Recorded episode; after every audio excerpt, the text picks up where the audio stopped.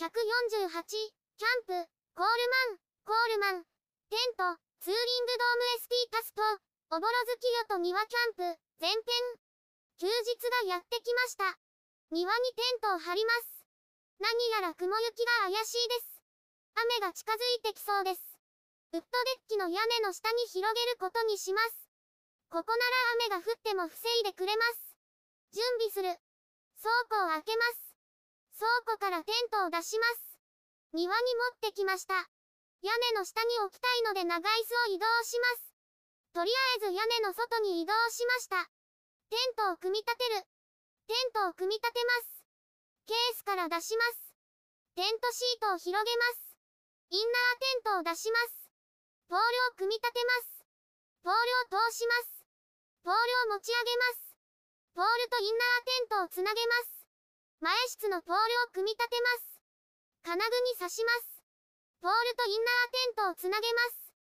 テントの向きを調整します。ペグを打ちます。フライシートかけます。インナーテントと接続します。雨が降りそうです。フライシートのペグを打ちます。雨が降る。ここで雨が降ってきました。ただの雨なら作業継続しますが、雷が鳴っています。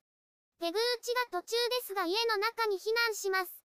家キャンプの場合、危なくなったら、すぐに避難できるのが良いです。通り雨みたいですが結構降っています。雨が通り過ぎるまで待ちます。再開する。雨が通り過ぎたので再開します。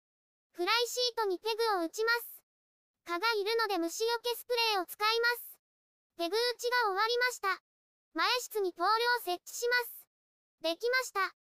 テントの内側のマジックテープを止めます。雨が降っていなければ前室を開けて使います。雨が降ってきたら後ろから、テントに入ることもできます。ウッドデッキと組み合わせて使うこともできます。キャンプ用品を準備する。レジャーシートを持ってきました。テントの前室に広げます。チェアを前室の前に置きます。ランタンスタンドを持ってきました。LED ランタンをかけます。焚き火台を置きます。テーブルをチェアの横に置きます。火起こし器を持ってきました。防火手袋と着火剤です。クーラーボックスを持ってきました。場所の準備ができました。後編に続きます。ブログでたくさん写真や動画を公開しています。概要欄からリンクを参照ください。